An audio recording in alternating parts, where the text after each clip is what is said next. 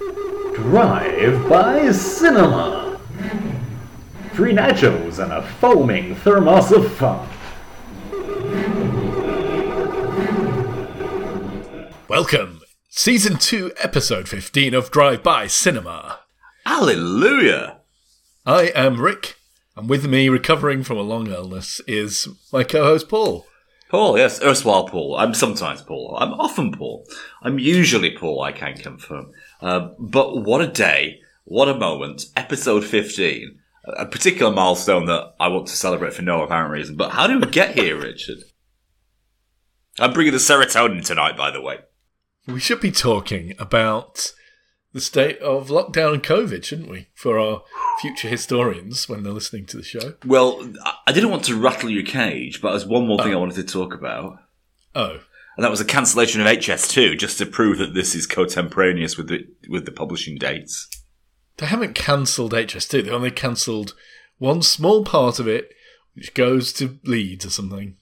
It would be like saying, you know, having volunteered to, you know, to bottom on the itsgonnahurt.com website that you, that, you, that you that your internal organs haven't been majorly re- reorganized afterwards. of course, it's been cancelled. Just because they're not going all the way, Paul, doesn't mean that we aren't getting an HS2. They go all the way on itsgonnahurt.com. Look, okay, look, well, okay, let's do these one by one because I'm getting all kind of stimmed by this. Let's go number one. Number one. was what? Lockdown. I, I just don't know. I just know that 200 people are dying every day, Richard, in the UK. That's all I know. Yeah, but we're not locked down. Very few people bother wearing masks. Uh-huh. I wear masks, but nobody else does.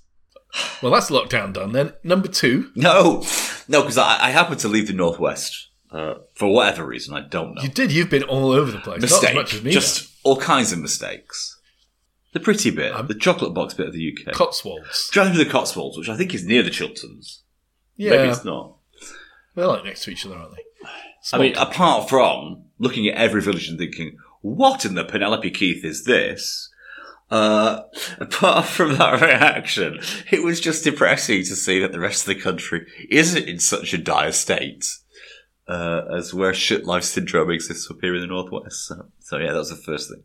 in Blackpool. I mean, that's Do, that's yeah. your problem. I volunteered. Yeah, so I thought I could overcome it. You know, I thought you know I could I could bring the serotonin to the party, and uh, uh, no, no. People say willpower is not finite, but I- think it is. I think my experience here can confirm that because I'm usually such a happy bunny. Sorry, Richard. I was saying I've been out of the country for the first time in eighteen months or more. Yeah, but you decided to go to a hermetically sealed thermos flask called Liechtenstein, didn't you? A, a, a tiny principality, yes. For the people that say Riesling, I hope you're happy about that. Lich, Lichten, Liechtenstein, Liechtenstein, okay? I got it right. Yeah. So, but it's a big Liechtenstein. Ah, you said Lich, Liechtenstein like a Scouser or something. That's wrong. It's Lich, Lichten, Liechtenstein. I hope my German friends can confirm that I'm saying it correctly. Re- Yeah, okay. So how was Liechtenstein? Was it buzzing and banging and everything like that? No, it's a terribly quiet place, Liechtenstein. Oh. Even probably, I suspected, its busiest. But it was pretty quiet. But they're pretty strict there. If you want to go to a restaurant, you have to show your vaccine passport on your phone. You have to wear masks everywhere, you know, on the public transport and stuff like that. It'd be great if we So- could watch a movie about, you know, people living a quiet life in a hotel in maybe Switzerland or something like that, wouldn't it? Well, only if we decide to at the end of this one, Paul. Let's, let's Because- make a note to do that. Wow. Okay, so, and how was lockdown in Liechtenstein or its absence thereof? Well, as I say, you know, you have to have Swiss COVID passport on your phone. But, uh, you know, life carries on. People are working and going to restaurants. But there's more mask wearing there. And I think it seems, I think the numbers in Europe are going up faster than they are here. And is, is the restaurant experience a joyful celebration of communal, kind of multi ethnic eating? Or is it somewhat sterile and sober, overworked, postmodernist exercises in dribbling sauce over things? I had a very interesting pizza served by an interesting bloke. That's all I'm going to say. But Well, you were telling me you had an, uh, a, a palate cleanser that was beef on beef on beef on beef. That was in the hotel restaurant. Yes, I did indeed have a palate cleanser, which was yeah all beef. You call it beef terrapin, whatever that is. No, it was beef terrine. Oh, beef terrine. I'm sorry. Served on a bed of beef carpaccio with beef cheese. Sort Beef grated cow over. patio?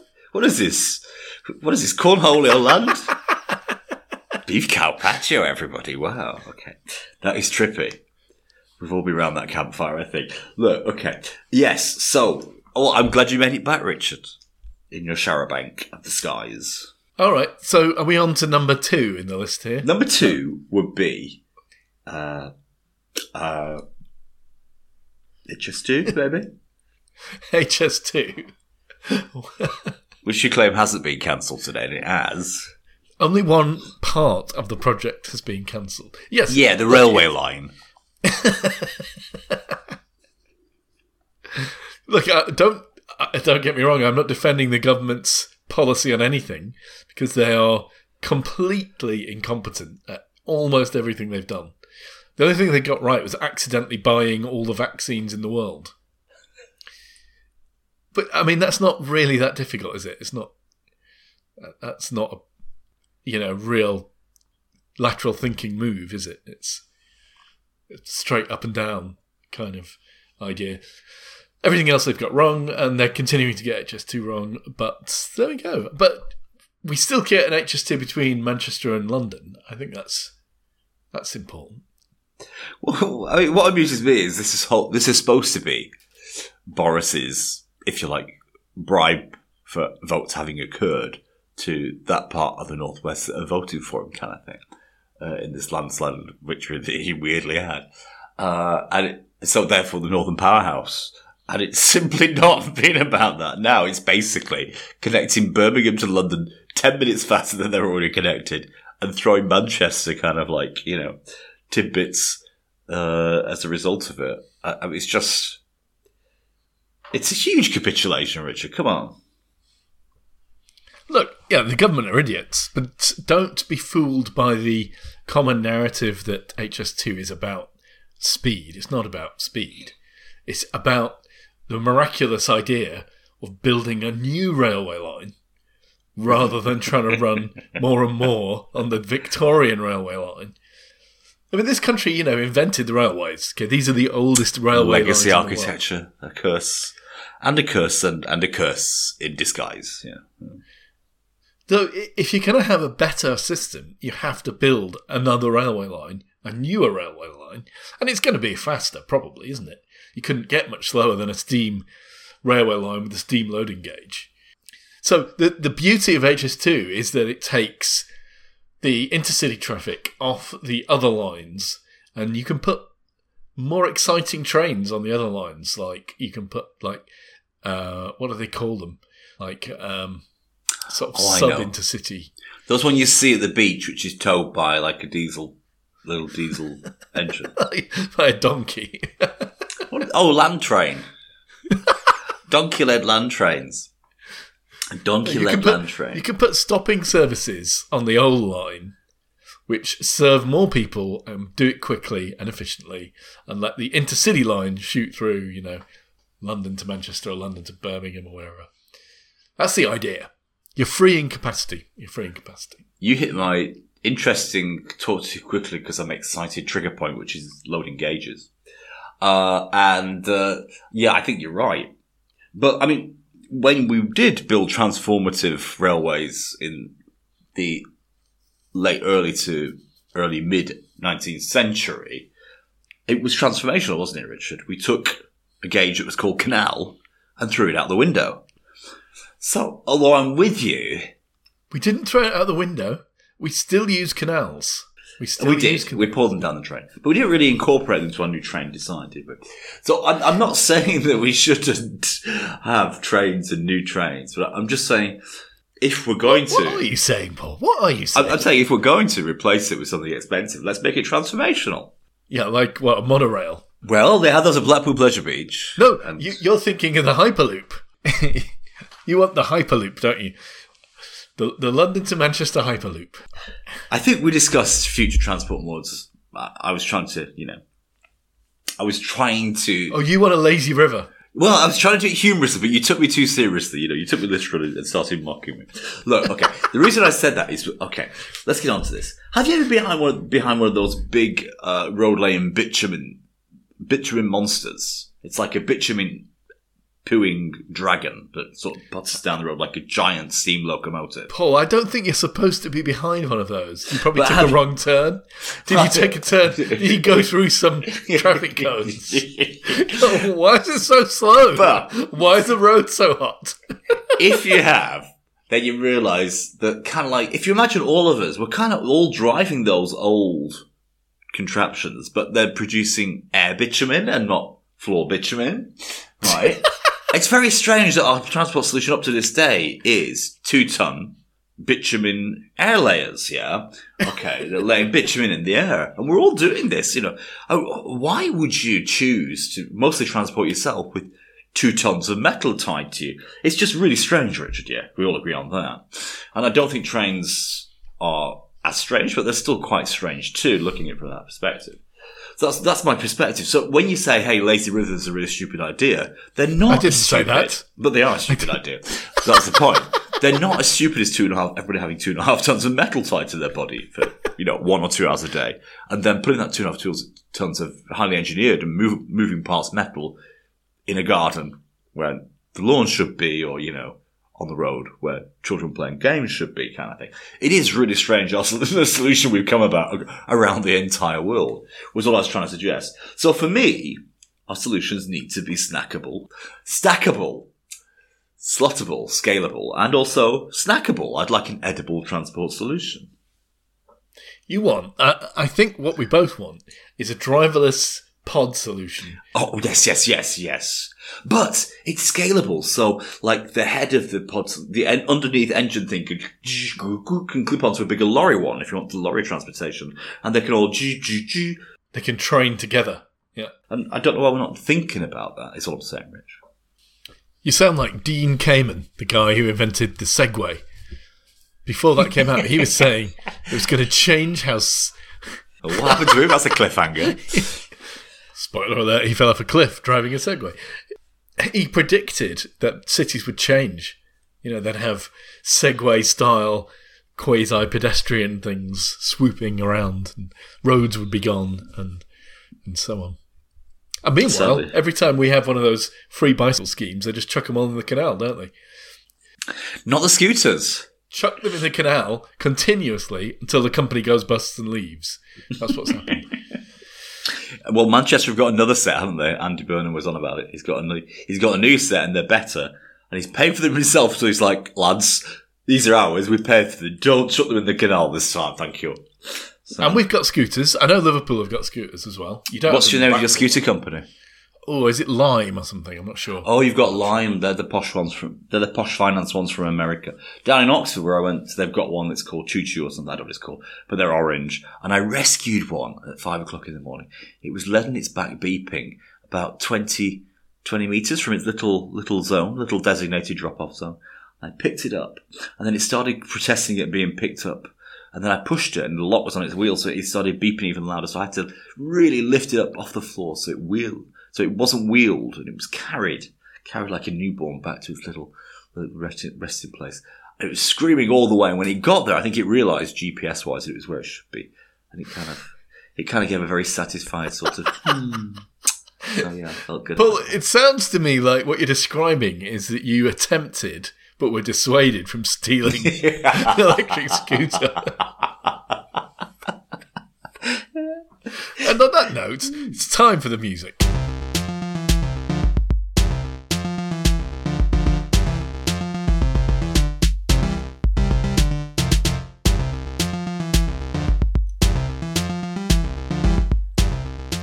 Paul, cabin in the woods. Oh, sorry. Do we have to talk about this? Yes, we do.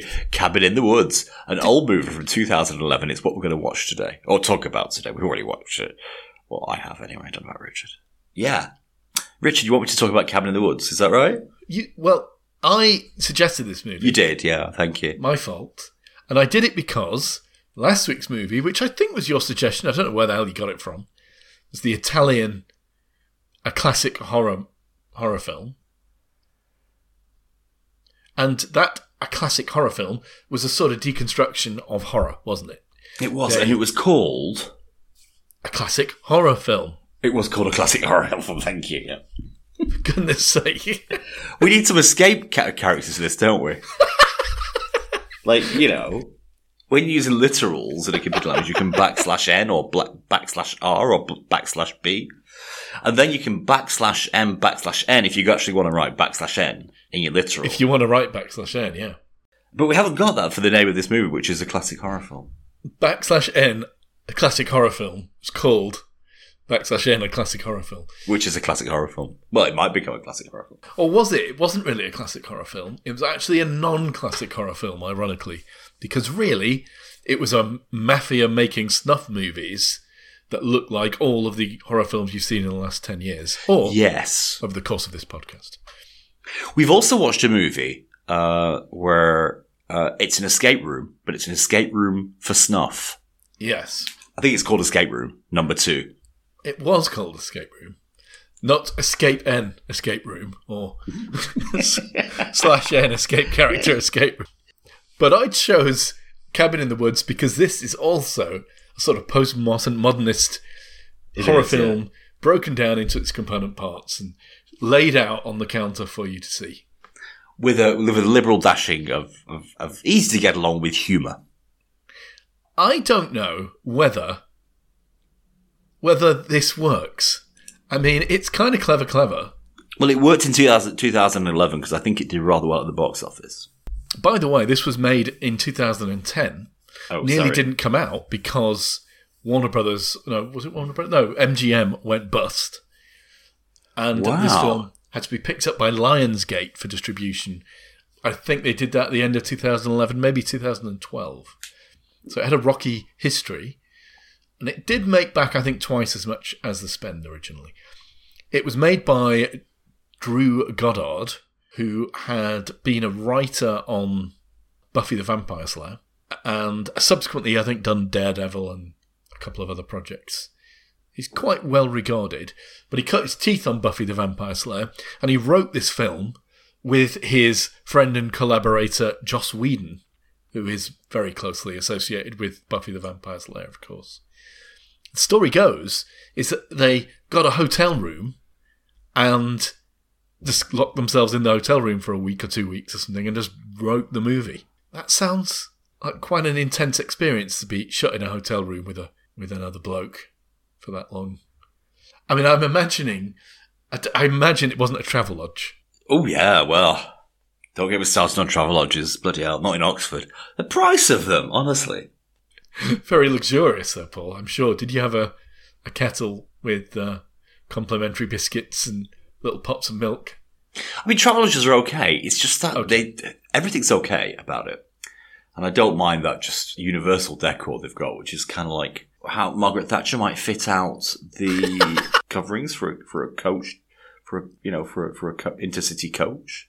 Did you take pictures of the artwork in your hotel room? No, I didn't. I do that on all the hotels I go.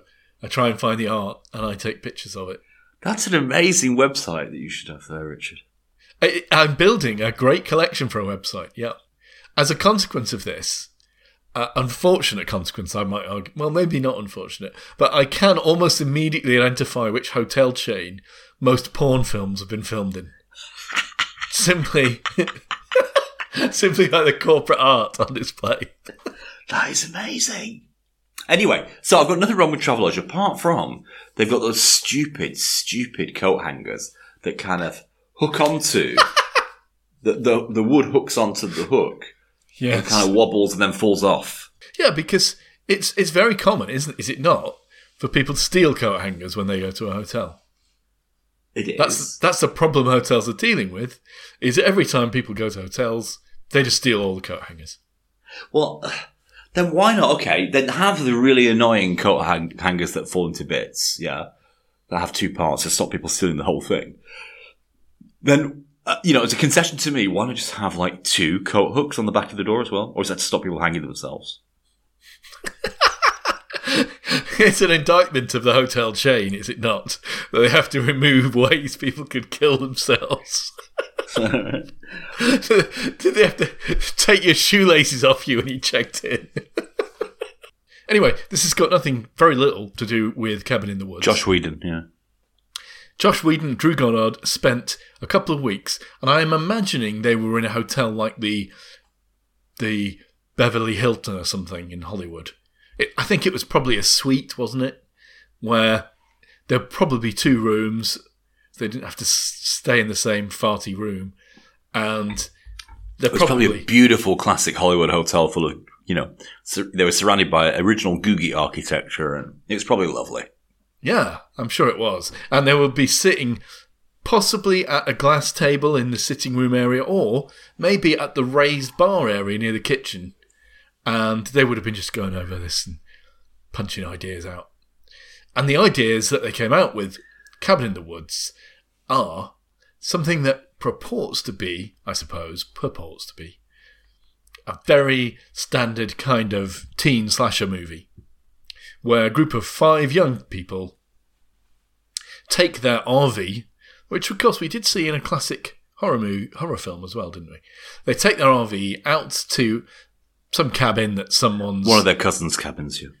in the woods, and they're going to stay there. And Party. yeah, a couple of them are going to try and get off with one another. Weirdly, before they set off, one of them's talking about getting off with their professor for a really inordinate length of time, and nothing happens in it. A bit of it in the in the, in the plot line is weird. This false marker. I don't know what that was about. Maybe not strangely, Buffy the Vampire Slayer doesn't she have quite a relationship with her mentor professor? I don't know. You don't watch Buffy then, maybe. Well, not for a long time. No, neither. But okay, you know, it's. I mean, it's showing its age. It's full of like bubbly, kind of often hypersexualized, kind of not innuendo, but sort of chat about sex lies that possibly close friends don't do anymore, Yeah, well, you know, it's although they used to. it's of its era and it's also of the genre, right? Horror movies again have this sexual frisson about them. There's always something going on. And so they were expressing it, I think. There's also the stoner guy, the guy who's got a, a telescopic bong made out of a travel mug. Now I'm only just realizing this, but were, were the five supposed to mirror the characters in Scooby Doo or not? Uh, well, Perhaps. this is drawing from archetypes that run Yeah. through all of horror. And if Scooby Doo counts as some kind of horror, then yes, I suppose it does. It's like the uh horror, isn't it? Yeah, in a way. Except in Scooby Doo, of course, it's never anything supernatural. It's always a bloke in a mask. yeah. It's a good training for skeptics. It was a complete. It was training for stoner rationalist skepticism, skepticism wasn't it? Yeah. Psychonauts, be aware that your mind plays tricks on you. Quite serious, really, for the stoner era, wasn't it? Yeah. they head off in their RV, and along the way, Ostensibly, quite seriously at the moment. You know, I mean, the only thing you get is that the, the is that the stoner guy is quite witty. oh, He's quite and a of course, witty guy. Not to forget, one of the characters here is played by Chris Hemsworth, Thor. Two of them are partners, yeah, and then the other guy and woman are kind of maybe going to get hit it off together or not. Yeah, they're kind of matchmaking them, aren't they? The stoner's just not got a chance with anybody, yeah. That's right, yeah. unless it go- gets freaky in there, you know. I mean, Now, along the way, they stop for gas. has that ever happened to you, Richard? Like, What, stopping for gas? No. no, like you know, your relative experience in, in matters of love, and like you're hanging out with, you imagine he's a really good friend, maybe your bestie, his girlfriend, and they say, "Hey, come on, you know, just like get on the covers with us, and we'll sleep, we'll snuggle and spoon." And kind of not, they don't mean that sexually, you know, like we'll just like spoon together and, and you know, be, be little bugs in a, in, in, in a, in a snug rug kind of thing. And then, and then like, and then at some point they say, "Hey, do you want a threesome?" Does that ever happen to you? Uh, that has, let me put it this way. That has What? happened to me. Really? And was like it's like this this whole kind of you know we are teenagers sleeping in the same bed kind of thing. Okay, admittedly undercovers, which makes it a bit dodgier, uh, but like I never saw it coming this the train coming this direction kind of thing. Anyway, there you go. I can honestly say that the threesomes that I've had did not come about in that way. And indeed, I, I don't think could have done because I would have been skeeved out by them. I mean, it's just not what you don't want to be involved in somebody like another lovey couple, do you? Oh no, No, that's not. But why do they think I'd be interested in that? It's just so weird, isn't it?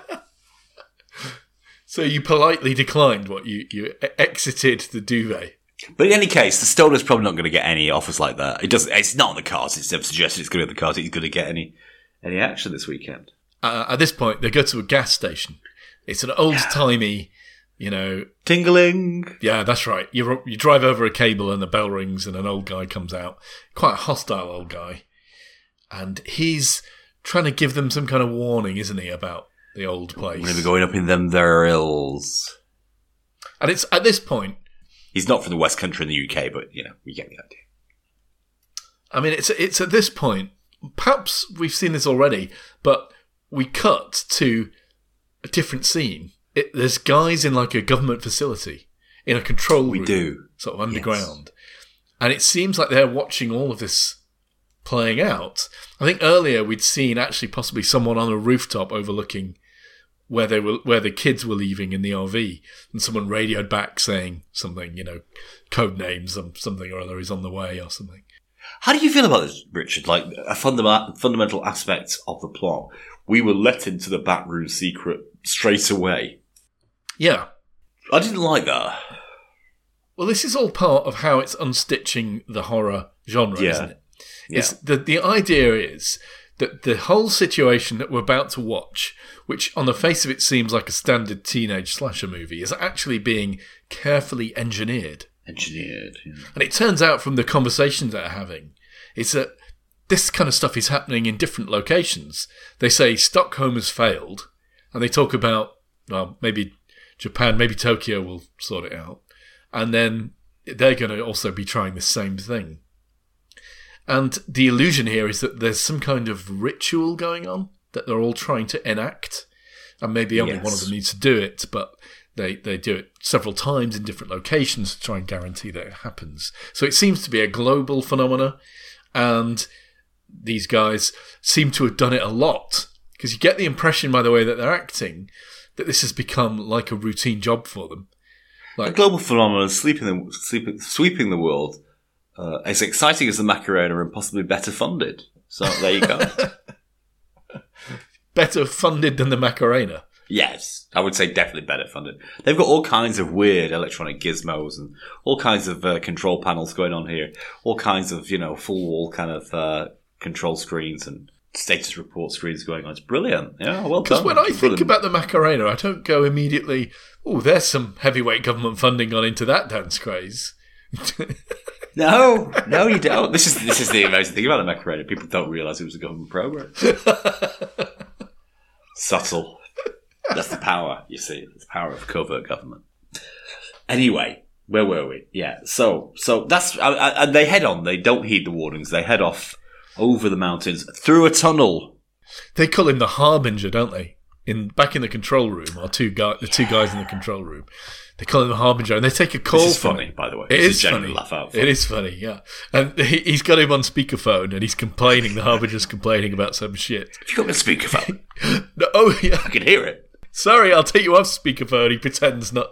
Pretends to, but he doesn't. Yeah, yeah. It is. Genuinely, genuinely funny. Yeah. It's definitely got a good sense of humour. This film. I don't deny that. So yeah, when they're at the petrol, when they're at the gas station, as they say in America, and you know, this uh, this kind of the character that would be played by Woody Harrelson in a better funding movie, uh, is being rude to them and being yokel about it all. Uh, the solar guy does have you know some nice repartee, like, oh well, you better move out of the way. They'll be building. Uh, The railroad is going to come through here. Not if you have anything to do with it, Paul. You'd get rid of the HS2, wouldn't you? That'd be it. no, I I never said that, Richard. I never said that I would. Steam railroads, you're all for. Yeah, so so straight off the bat, it comes out as a funny movie. Yeah. So we're thinking is this going to be a complete kind of like uh, disaster movie take on on the horror genre? You know, it's just going to be a Leslie Nielsen kind of thing, escapade, and it's not really. The Harbinger seems. That Harbinger guy seems a real zealot, doesn't he? He says something about Yeah. cleansing the world of ignorance and sin. and at this point, you kind of think, are they working for him? Hmm. but they're not. Kind of comes across like that, but It does a little not, bit, no. yeah. They- but but they they don't respect him, do they? They treat him. No, no. But this is the thing, you know. You get the idea that these guys are so casual about this all, like they've done it a hundred times, you know. And the other members of their team, you know, they they're all these two guys. I wish I knew who the actors were. These two guys, uh, they're being looked up to by the other team members. Yeah, they're kind of like the, the cool guys in the control room at a nuclear power station, I guess. A little too cool, yeah. You know, before Chernobyl went up, went up, I'm guess I'm guessing there was somebody in there listening to talking heads and smoking a cigarette when they shouldn't have been, kind of thing. They're those kind of guys, you know. Uh, so Meanwhile, the kids have moved into their creepy old log cabin in the woods. Yeah, it's a nice cabin. they drive first they drive through this like tunnel like a a, a road tunnel through the mountainside then they arrive in this Which will become important later plot wise. they arrive in this very secluded area we get a clue don't we as we watch them drive through the valley that they emerge into a bird is flying uh, through along the valley as it goes towards where their rv is driving it hits this kind of grid this geodesic dome Ah, yeah, they don't see that though. Do they they? don't see it no we're in We do. we're aware but they are not So they're behind or in some sort of protective matrix kind of thing. Well, they get to the log cabin and they unpack their stuff and they're finding which rooms they want to go in and stuff like that. And uh, to this point, we get a bit of a.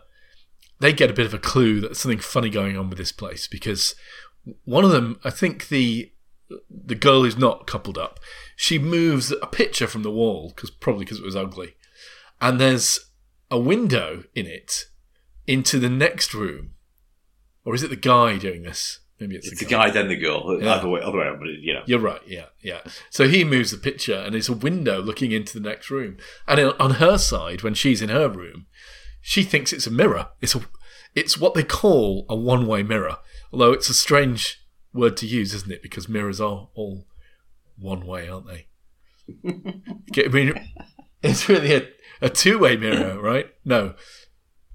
Have you ever heard that thing that people say? It's an old wives' tale, by the way. About how can you tell whether the mirror in the bathroom. I was just going to bring this up. Oh, really? So, what have you heard? The ghost double image if you press a coin against it, kind of. But that's not true, is it? I mean, let me put it this way: It is for older mirrors. all mirrors have a ghost double image because you get a reflection from the silvered back, and you get a That's right, reflection yeah. from the shiny glass front. So you you're bound to get a double a double reflection. But how do they work one way mirrors? a normal mirror, I think, has um, it's silvered. Obviously, the glass is silvered, or whatever they put on them these days. Presumably not silver.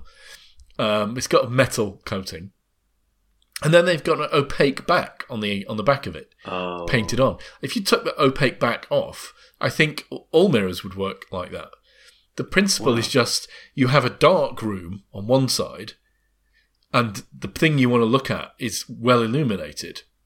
So when a person looks at the mirror, they just see a reflection of the room that they're in because it's much brighter, and they cannot see the dark room on the other side because obviously it's much darker than their reflection.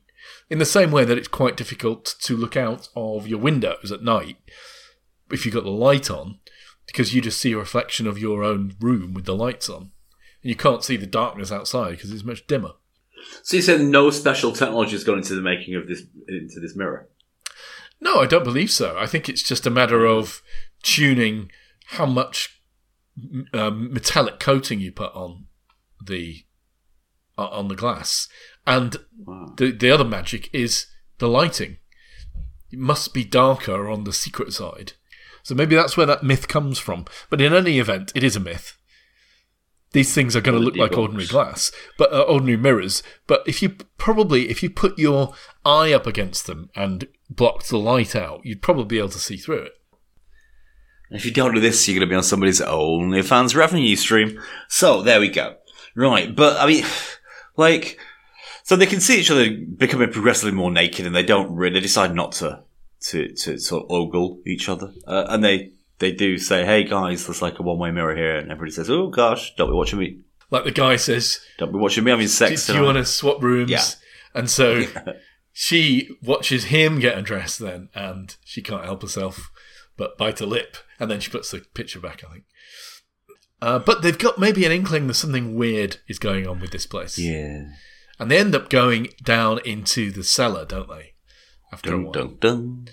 Uh, but meanwhile, the guys in the secu- in the control room bunker thing, uh, are they? Do they emit some kind of gas into the place? At some point, they decide uh, it's a pheromone gas. Not before they start a sweepstake on who's going to die first. I don't think. That's right. Yeah, with a whole office kind of thing as a sweepstake. It's not on who's. Uh, it's, I'm not sure it's who's going to die first so much as It's on something. who's going to do the killing or who it's going to be. That's right. Now, uh, so they release this pheromone gas into the log cabin. That's right. Yeah. They apparently want to make them all horny and crazy about stuff. Again, another horror trope, of course, is that if you have, you know, um, if you have sex before marriage, if you're going out and have fun, you're going to be attacked by the evil monster or the serial killer or whatever. And And possibly Michael Jackson. oh, God, oh my god, So this provokes the young lady who's I was just watching some. I was watching some YouTube, not TikTok. I was watching some YouTube clips about Jim will fix it, and it's just this one, this one episode where this girl wants to record a song, and Jim says, "Oh look, the best person to help record a song. Here he is, my special guest, Gary Glitter."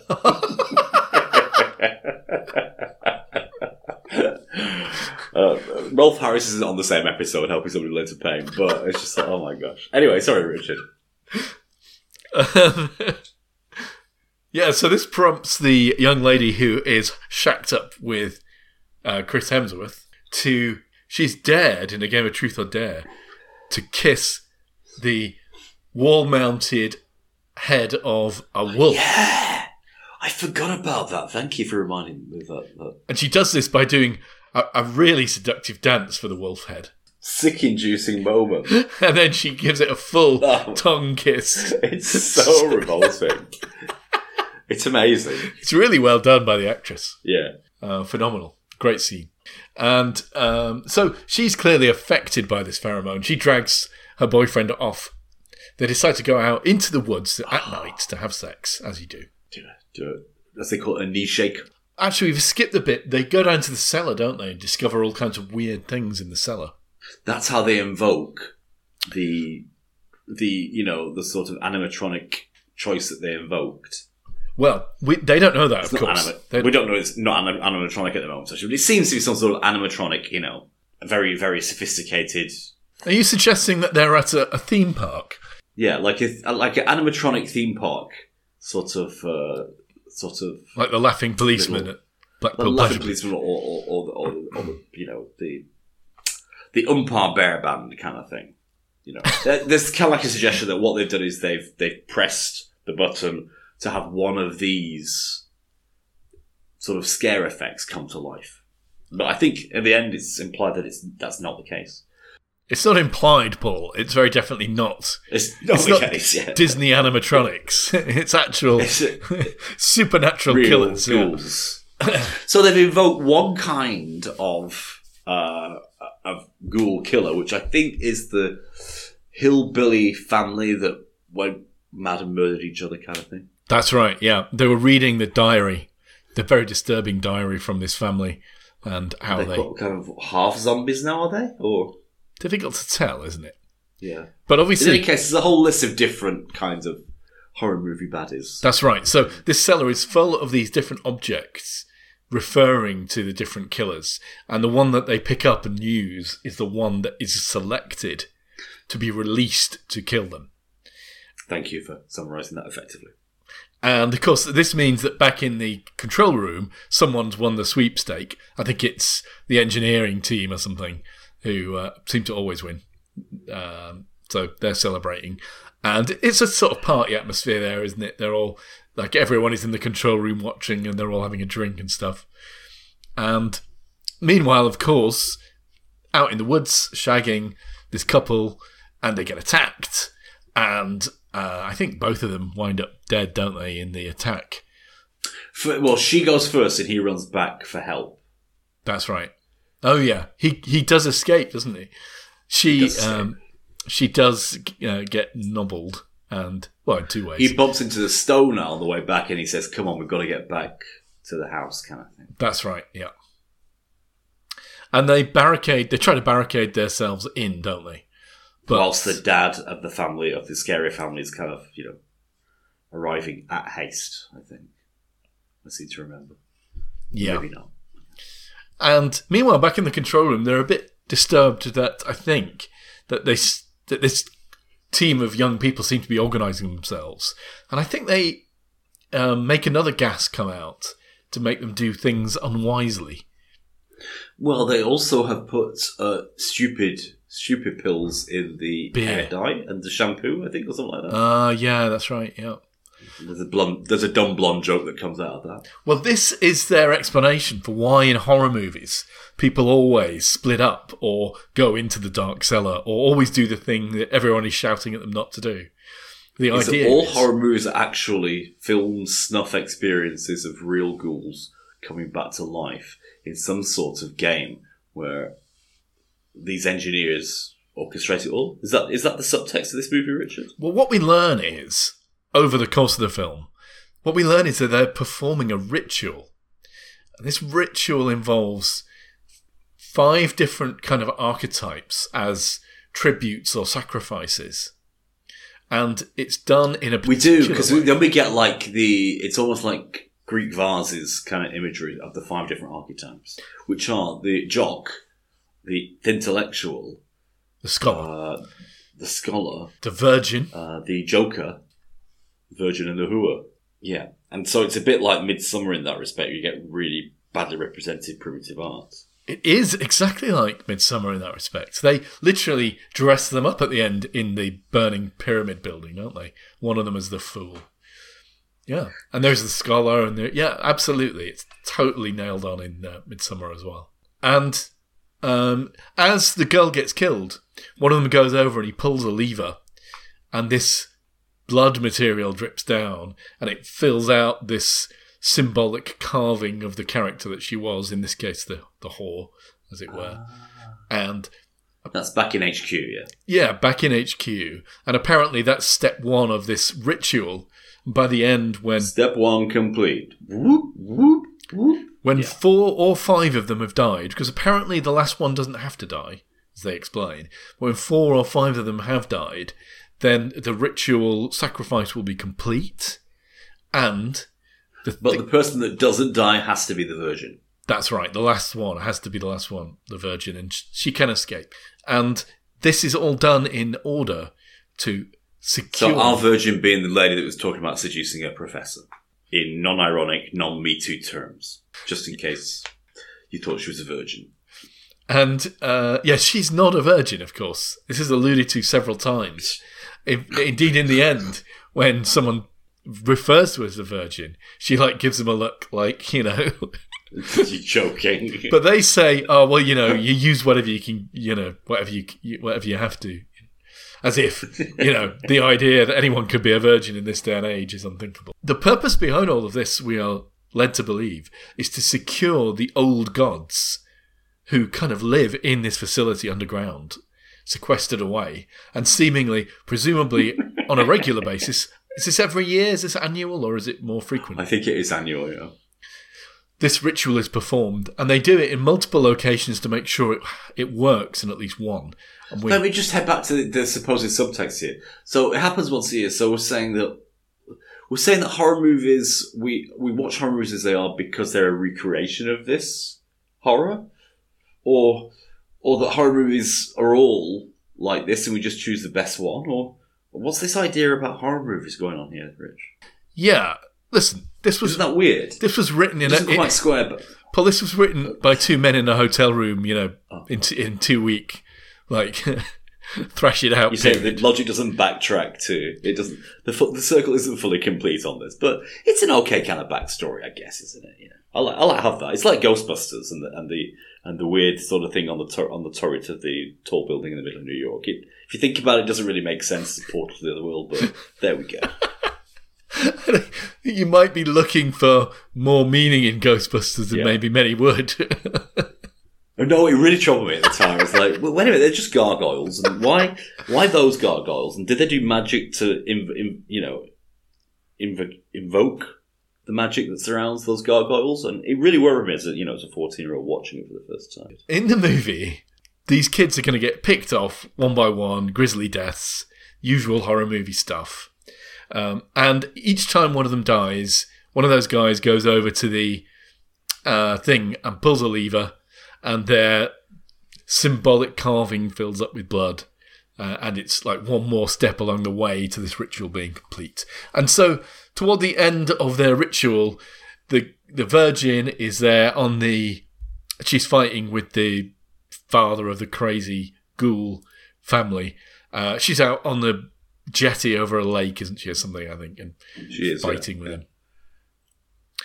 And they've already pulled the lever for the fool, the the stoner guy, because apparently he got nobbled outside.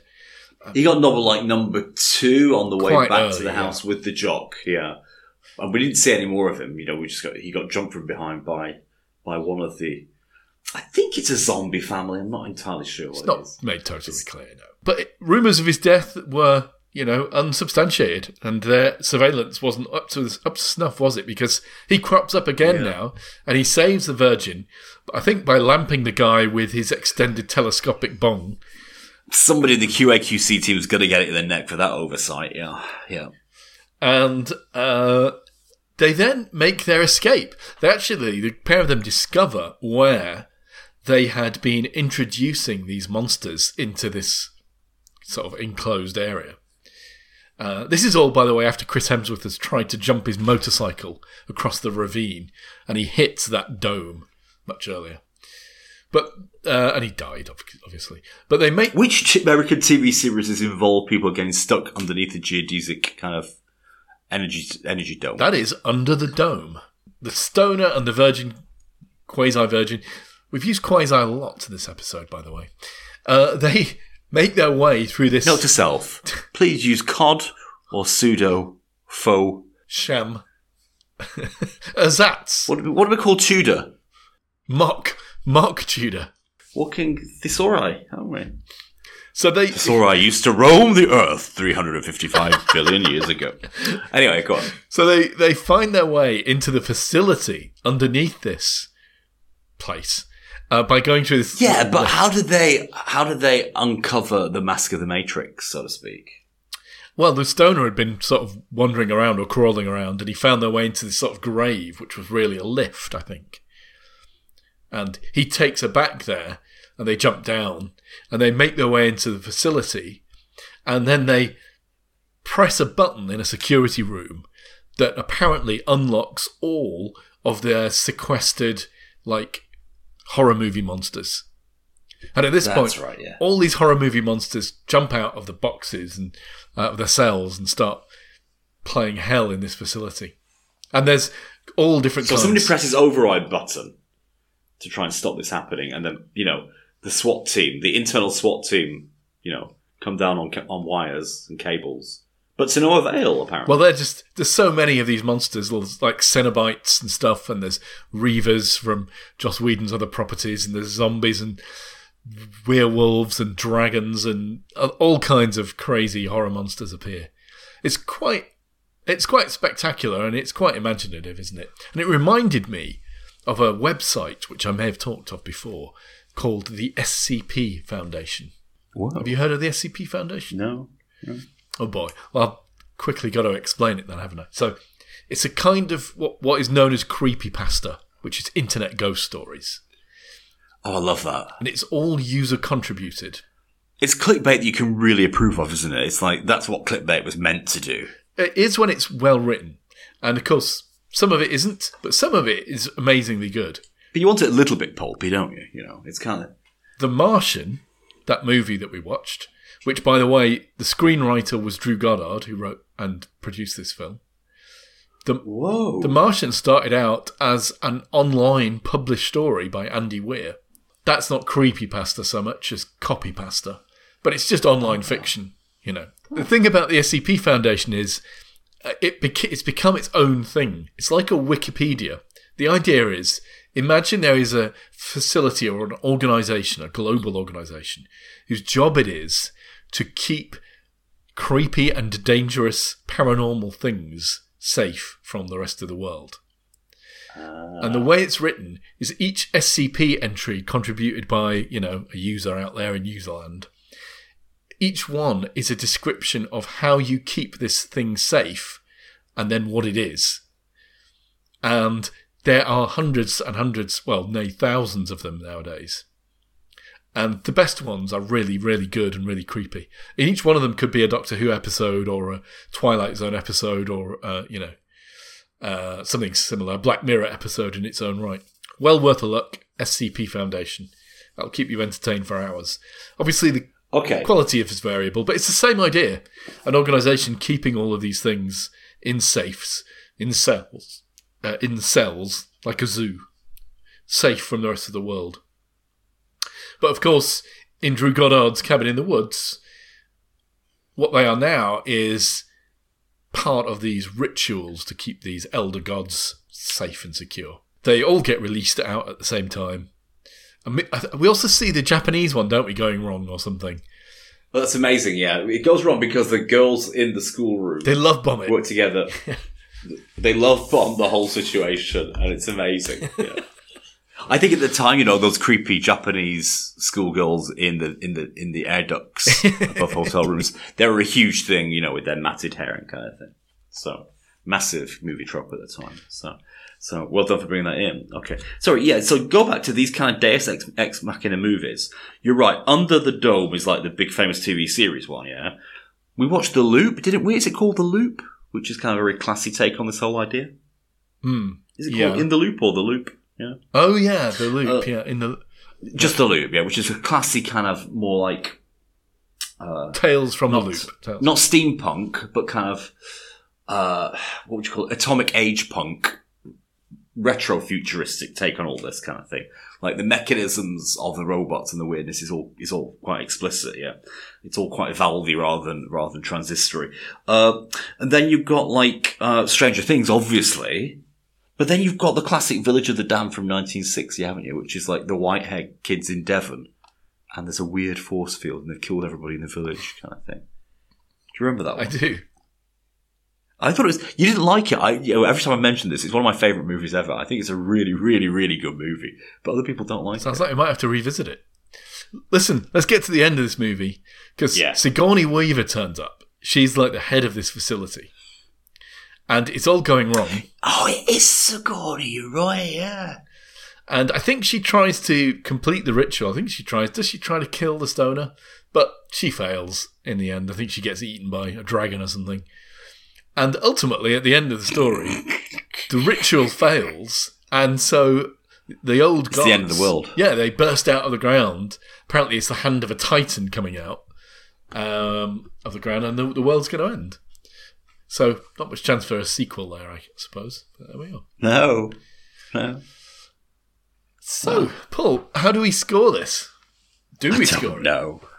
Well, I mean, FX can stay, plot can stay, acting can stay. It's whether you want to divide it into half for real jump scares and half for, I don't know, Is it a horror? sort of. Can it be considered a horror, horror, is it? when it's deconstructed? It was scary at some times, though, even though it was, you know, the humor was there all the way through, but it was actually quite scary, even though it's, you know, deconstructed and very much in ironic quote, quotation marks. I don't know about so. scary. It's more tense. I think it's tense. It's like a thriller, but I don't get a sense of supernatural horror from it because No, so we can't use that as a score. I don't know what to score it in the fourth in the fourth category. it's difficult. Okay, look, let's start with acting. Yeah, this is the weakest part for me. Really, Chris Hemsworth, Yeah. the girl kissing the wolf, the uh, the stoner guy was good. Do you know? You know, I mean, Chris Hemsworth, Chris Hemsworth in his latter latter famous days is only good because, or more famous days, he's only good because he's really buff, and he's not that buff in this music movie. Oh well, you know, here's a funny thing. You know, you know when they first get there and they go to the lake and they all jump in the water, and the stoner guy stays on the dockside, um, closed. The reason for that is the actor playing that guy. I think he's called Fran Kranz or something. Had a beer belly. No, he was way buffer than the other two guys. And so they, they didn't want the stoner guy to look like the, the buff fit one. so he had to stay on the. He was like Beck. he was like a secret Beck. it's good, isn't it? Don't don't try and kill Beck. He's probably really like kung fu-ish. You know what I mean? That's why he's saying, you know, why don't you come and try and kill me, kind of thing. He's like, like he's he's done what Keanu has done in the movies. Beck has done in real life. I thought. I listen. I thought. I thought the acting was good. I thought that, I thought the girl kissing the wolf was amazing. I thought the virgin Oh, that was good, actually. Yeah, you're right. I'm going to have to unmark it for that. And meanwhile, the guys doing their bit in the facility, playing it for laughs, really, a different kind of movie they're playing. But I thought they did a yeah, good job. It's, Leslie Nielsen kind of movie. it's a tonal shift. It's a tonal shift that Drew manages fairly well. You know, there's a he maintains a thriller kind of pace to what is effectively two movies stuck together back to back. So look, Okay, you convinced me. I'm going to up it from what was going to be a five to a six point five. I'm going to go seven for the acting in this film. Okay. How about the plot? I like the plot. You know, I, I I think it's supposed to be a little bit silly. So, so yeah, I can go with all those kind of goggles on the Empire State Building, non sequiturs that are kind of involved. I didn't really like how I wasn't really. Sh- I, think they did discover the the large aggressive Ethernet that surrounded them, kind of thing. Uh, the force field thing, but I'm, I don't think it was really highlighted enough in the. How did they? How did the Stoner discover it all? The force field was discovered because the tunnel back home had been blown up and they couldn't get back through it. And the The um, motorbike moment. yeah, they took the motorbike and he tried to jump over the ravine and obviously hit the force field. I, I'll tell you what I thought about the storyline. Okay, it's a risk to deconstruct the genre you, you're supposedly working in so thoroughly that makes it all seem like self parody. The other thing about this is They kind of pulled that off though, didn't they? Joss Whedon did this with Buffy the Vampire Slayer as well, though. In Buffy the Vampire Slayer, you got this young girl. It's supposed to be this story about how a young schoolgirl, a valley girl in California or whatever, learns to take on supernatural horrors of vampires and demons. But isn't it just a metaphor for Weinstein and the like in Hollywood? Huh. Well, the thing is, I don't know. That's a good point. The thing is, the way Joss Whedon handles it, it just becomes like a weekly soap opera. Like the vampires become not scary at all. In fact, they become love interests and stuff. And they just Yeah. become a challenge to overcome for the background of teenage drama that happens. Um, people seem to love that, but I think it washes the the, the thing that make it interesting. I prefer They become like they become like film filmic US high school bullies kind of Yeah. thing, you know, jumping off the car, swaggering up, and like delivering their lines in that kind of hair flicky way. Yeah, and Sarah Michelle Gellar is just gonna, you know, like mug to the camera and go, "Oh God, here we go again," and then kill them The all. vampire. Yeah, Yeah. I thought the film version of Buffy was better. I think it was Kristy Swanson, wasn't it? And Are you an inveterate Buffy fan? I mean, no, I did I'm- like bits I'm it. not. but- I'm not for this reason. I'm not for this. And I think Joss Whedon and Drew Goddard do this again here. They've got all these supernatural entities, some of whom can be inherently very scary, like the Cenobites are definitely scary in Clive Barker's film. But um, here, they're just like tame. Well, not tame, but they're like zoo animals. You know, they're kept by that facility. They're they're no longer scary, unmentionable things, unknowable. They're just things. They're like wild animals that they let out of the zoo. So, uh, for me, that's a fail. But a, a fail that I know, but axiomatically, this is all based on Cheech and Chong. as I say. This is like you know, they've smoked too much. You're supposed to smoke too much when you're watching this. You're supposed you're supposed to rebase your ideas of. I mean, it it plays the other way. Not that horror movies reflect a reality. It's that reality reflects horror movies. It's a whole kind of stoner turn things upside down. Is the movie made of green cheese kind of conjecture, isn't it? So the only thing that really scares Joss Whedon is putting a non-white face in one of his main roles. anyway, so plot wise, for what we said, you know, what I mean, I'll give it a I think I'll give it a six for its originality, Yeah. but that's as far as we'll go. I'm, I'm going to go a bit higher on the plot. I thought it was a seven. You know, I think it did what it had to do, and obviously, given what it was doing, it, was, it could never be a plot that you were very satisfied with. Okay, special effects then. Effects, yeah, I think the strongest point for me, action and special effects, amazing effects, really.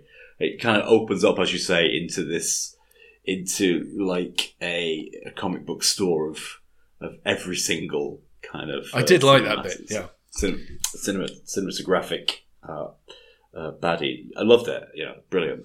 And also the fact that every everybody had their own sort of little uh, voodoo voodoo toy to to invocate to in, invoke them underneath in the basement of the uh, of the cabin.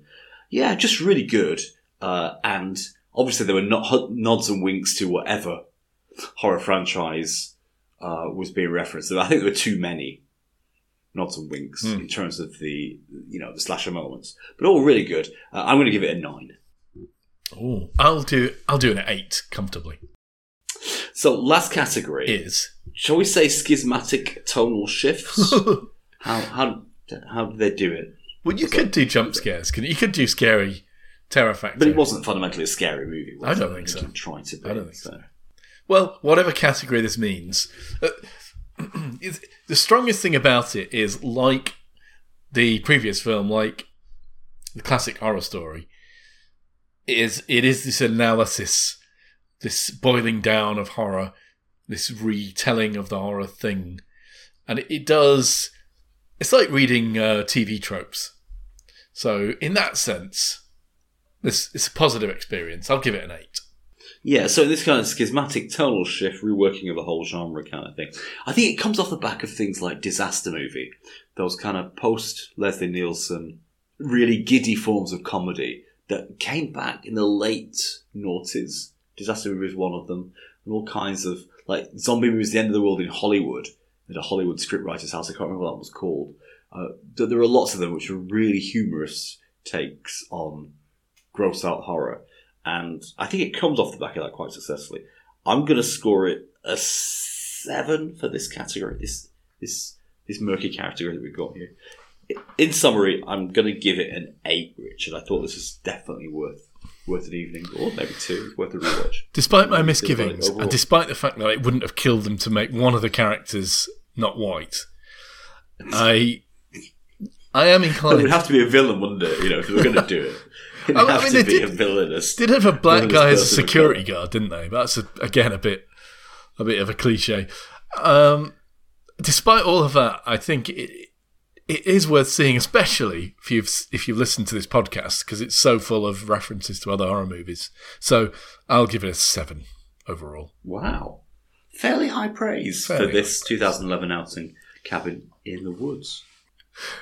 Okay, Paul, listen, you've sort of buried buried the lead here, or you've given it away, haven't you? Given the game away, I have given it away. given the game away because we've already chosen our next film. we have already chosen it, yeah. So let's not pretend otherwise. This was it's your suggestion. Don't don't paint me with this tar brush or whatever it is. What what is it, Paul? Can you explain anything about it? Uh, this is called The Consequences of Love. Consequences of love. Yeah. Is it an erotic film?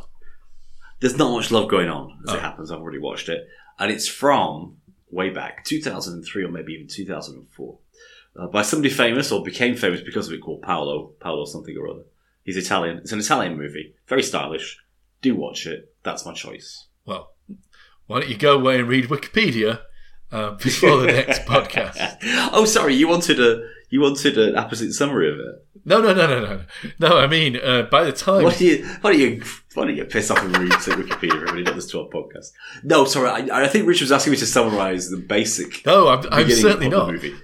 It's it's it's about a solitary and somewhat furtive Italian businessman living out most of his days in a faded but past glory kind of hotel on the banks of Lake Geneva, uh, and uh, the curious events that unfold in his life. There we go. Oh.